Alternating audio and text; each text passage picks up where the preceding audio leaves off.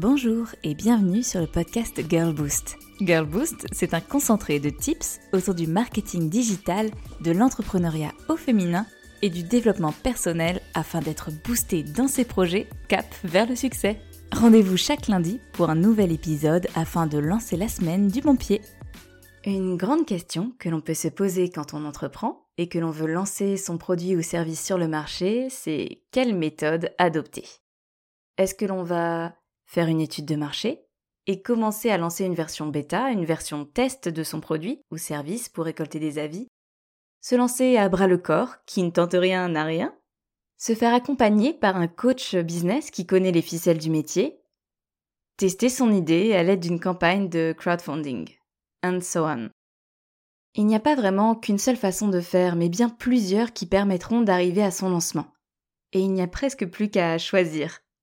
Et comme nous avons d'ores et déjà abordé ensemble les règles d'un bon lancement, je vous propose aujourd'hui de faire un zoom un peu plus approfondi sur l'une de ces techniques. Et non, ce n'est pas de se faire accompagner par un coach business. Pourtant, vous connaissez déjà mon point de vue à ce sujet. C'est une aide indéniable quand on se lance ou quand on veut se développer. Et mes coachés vous le diront mieux que moi. Mais aujourd'hui, j'ai choisi de faire un focus sur une autre méthode qui n'est pas si connue que cela du grand public. Il s'agit de la fameuse campagne de crowdfunding. Tout d'abord, qu'est-ce que c'est qu'une campagne de crowdfunding? Eh bien, il s'agit d'une campagne de financement participatif. En résumé, des futurs clients ou utilisateurs vont participer à notre lancement moyennant un tarif préférentiel en échange de contrepartie. Les contreparties peuvent être un service, un produit ou autre. Pensons à toutes les Girl Boost artistes qui vont lancer par exemple un album, un film, un livre, etc. L'intérêt de la campagne de crowdfunding, c'est que l'on va pouvoir définir un objectif précis, sans quoi l'aboutissement de la campagne ne se réalisera pas. C'est un peu le point de rentabilité. Si on n'a pas atteint cet objectif, qu'il soit en termes de chiffre d'affaires ou de nombre de ventes, les utilisateurs ayant participé à la campagne seront remboursés et il ne se passera rien. Donc zéro risque pour vous et pour ceux qui participeront. En revanche, si l'objectif est atteint, alors le projet démarre. Youpi C'est un peu le Saint Graal. Et on peut même penser à dépasser cet objectif avec de nouveaux paliers pour aller encore plus loin, vers l'infini et l'au-delà. C'est donc une véritable ceinture de sécurité pour tester en temps réel son produit ou service sur le marché, moyennant tout de même une contrepartie. Et oui, il faut que tout le monde y trouve son compte. La campagne de financement participatif se passe sur une plateforme comme Ulule ou Kickstarter, qui vont ponctionner un pourcentage du montant récolté lors de la campagne. Après tout, on n'a rien sans rien. Vous voyez maintenant tout l'intérêt de faire une campagne de crowdfunding pour votre projet. Reste encore la préparation à faire, car comme tout lancement, une campagne se prépare en bonne et due forme. N'essayez pas de brûler les étapes, mieux vaut prendre son temps pour garantir les meilleures chances de succès.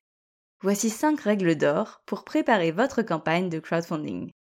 Règle numéro 1. L'objectif.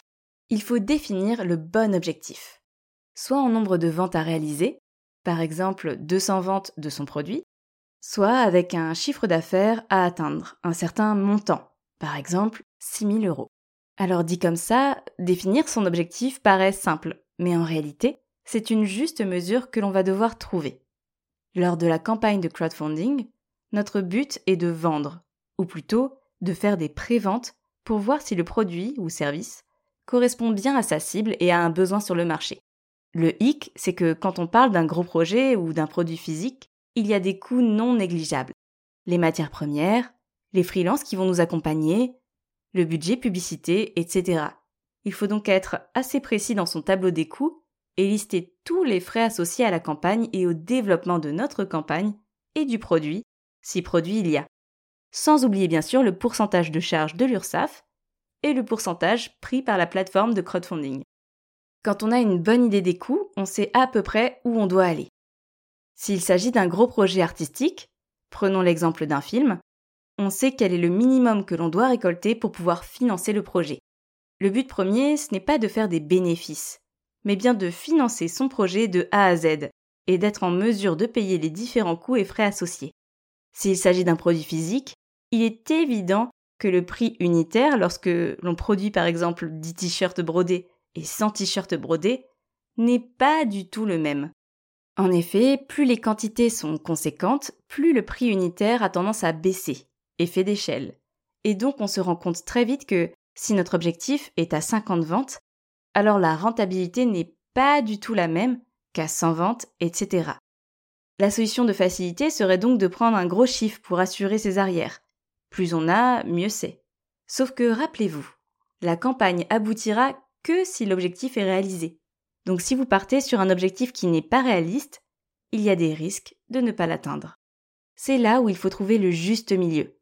Comme dans l'exemple du projet artistique, votre premier objectif est d'atteindre le point de rentabilité, pour rembourser tous les coûts associés à votre projet et ne pas être perdant. C'est ce point de rentabilité que l'on vise, et plus si affinité. Car une fois le point de rentabilité atteint, rien ne nous empêche d'être ambitieuses les Girl Boost et d'aller chercher beaucoup plus. Règle numéro 2. Les contreparties. Quand on propose une campagne de crowdfunding, il y a différentes contreparties pour permettre au plus grand nombre de soutenir notre projet de lancement. On démarre souvent par des petites contreparties, du type 5 euros de participation contre 1000 merci et la mention du nom sur le projet. 10 euros pour une carte postale. 15 euros pour un tote bag. Plus les contreparties sont petites, plus on est positionné sur des goodies de manière générale. Ensuite, on a les contreparties liées au projet ou au produit. Quand on parle d'un produit fini, on va faire un tarif préférentiel limité, avec un système de early bird. Les early birds, ce sont toutes les premières personnes à croire en notre projet et à investir dedans, et pour les remercier dignement, elles bénéficient d'un tarif avantageux. Par exemple, admettons que le produit fini sera en vente à 90 euros. Eh bien, on peut proposer 10 préventes Early Bird à 70 euros. Puis les 50 préventes suivantes seront à 80 euros puis les 100 préventes suivantes seront à 85 euros, et ainsi de suite. Cela incite les participants à investir le plus vite possible et à ne pas attendre le dernier moment pour bénéficier du meilleur tarif possible. On peut également proposer des offres bundle. Au lieu d'acheter un produit, on en achète deux, par exemple pour ses amis, pour sa famille, etc. Et le fait d'en acheter deux nous permet d'avoir un tarif préférentiel également. Enfin, on va avoir les grosses contreparties on va faire des coffrets enrichis avec plusieurs produits, goodies et expériences pour avoir des lots généreux afin que des investisseurs plus importants qui souhaitent soutenir le projet puissent investir dedans. À l'intérieur des contreparties, on va retrouver des goodies, des produits et des avantages. Côté avantages, cela peut être de participer à une soirée de lancement, à un vernissage, de rencontrer le fondateur au cours d'un déjeuner, d'un dîner ou d'un événement, d'avoir son nom marqué sur le produit fini, d'avoir un pourcentage de réduction sur sa prochaine commande, etc. On peut vraiment être créatif, que ce soit dans nos contreparties ou dans notre marketing. Par exemple, on peut nommer nos contreparties et les brander.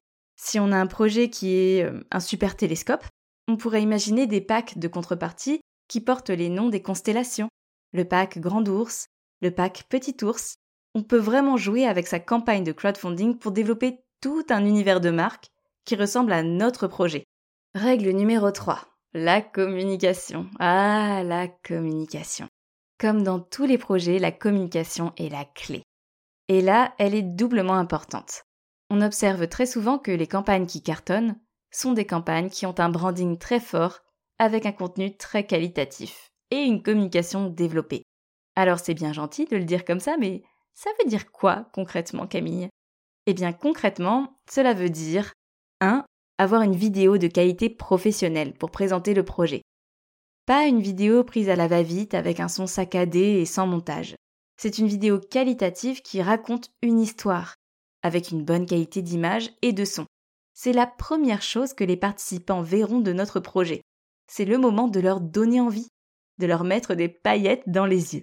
2. Travailler sa page de campagne. Dans la page de campagne, on va raconter un peu son projet, les différents arguments de vente, les contreparties et un petit diagramme qui va permettre d'expliquer à quoi va servir la campagne et comment on va diviser l'argent récolté pendant la campagne sur nos différents postes de dépenses.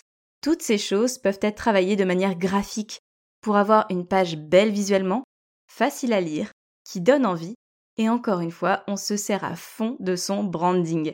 Le but, c'est de faire rêver nos participants, qu'ils comprennent notre projet, qu'ils comprennent nos valeurs, notre mission, notre vision, et qu'ils participent pleinement à notre aventure. Donc, encore une fois, on sort les paillettes. Si on fait une campagne de crowdfunding, ce n'est pas pour rien. C'est pour réaliser un rêve, un projet qui nous tient à cœur. Donc, il faut y mettre du cœur dans notre page. 3. La communication autour de la campagne.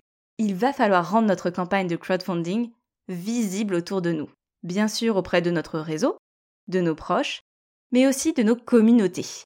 Hello les réseaux sociaux On va donc prévoir un kit de communication avec des posts, des stories, tous les formats possibles pour parler de notre projet et le rendre visible avant et pendant la campagne de crowdfunding. Règle numéro 4. Le plan de lancement. C'est sûrement ce que je préfère faire. Autant l'administratif et les chiffres, je trouve cela plutôt ennuyeux. Autant préparer un plan, je trouve ça stimulant. Alors c'est quoi un plan de lancement?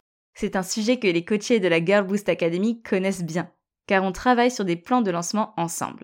C'est le fait d'organiser son lancement. Encore une fois, un lancement, ça ne se prépare pas du jour au lendemain.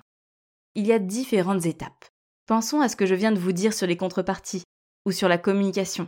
Si on le traduit en forme de to-do list ou de plan d'action, on doit par exemple penser aux goodies, trouver les bons fournisseurs, préparer les designs, faire des tableaux des coûts, commander peut-être un prototype pour le prendre en photo, prévoir les photos des contreparties, ou un travail de graphisme en 3D pour montrer à quoi cela va ressembler, prévoir le film de la campagne avec un vidéaste, avec un photographe, avec ses amis, avec des figurants, avec des prospects, avec du motion design, etc.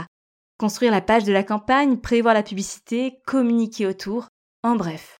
Il y a beaucoup de choses à faire et à penser lorsque l'on prévoit une campagne de crowdfunding. Et le plan de lancement nous sert à vider notre cerveau, notre charge mentale, et organiser toutes les actions à mener pour ne pas en oublier une et pour les répartir dans le temps. Car oui, il va falloir un peu de temps pour organiser tout cela. Et dans l'idéal, on va même prévoir une zone tampon. Une zone de deux semaines avant le lancement où tout doit être déjà prêt. Cette zone nous permet de faire face aux imprévus et éviter les coups de stress. Alors souvent, vous me demandez combien de temps il faut prévoir pour un lancement. Cela est très variable et ça dépend aussi du temps que vous allez pouvoir allouer à votre lancement. Mais globalement, on peut partir sur une plage de 2 à 3 mois pour bien préparer un lancement en bonne et due forme. Règle numéro 5. La campagne. Vous avez tout bien préparé. Votre campagne est prête à être lancée et vous êtes aux anges. Let's go. Ce qu'il faut savoir, c'est que souvent, la campagne est d'abord lancée officieusement auprès de votre cercle proche. Pourquoi? Parce que cela permet de commencer à récolter les premiers fonds pour votre campagne et à rassurer ainsi le public quand il voit qu'il y a déjà 20% ou 30% de la cagnotte qui a été atteint. Seulement voilà, lors du lancement, le plafond va grimper assez vite, potentiellement tous les jours lors des premiers jours. On devient addict à regarder ce nombre grimper petit à petit. Sauf que, comme dans tout lancement, il va y avoir aussi des périodes de creux, des périodes où le montant va stagner. Pas de panique, c'est tout à fait normal et tous ceux qui ont réalisé une campagne de crowdfunding vous le diront. Par contre, c'est aussi très stressant et éprouvant, et il faut donc s'accrocher. Car il ne faut pas abandonner avant l'heure, il faut continuer de communiquer auprès de nos proches, de notre cible, de notre communauté et ne rien lâcher pendant toute la campagne.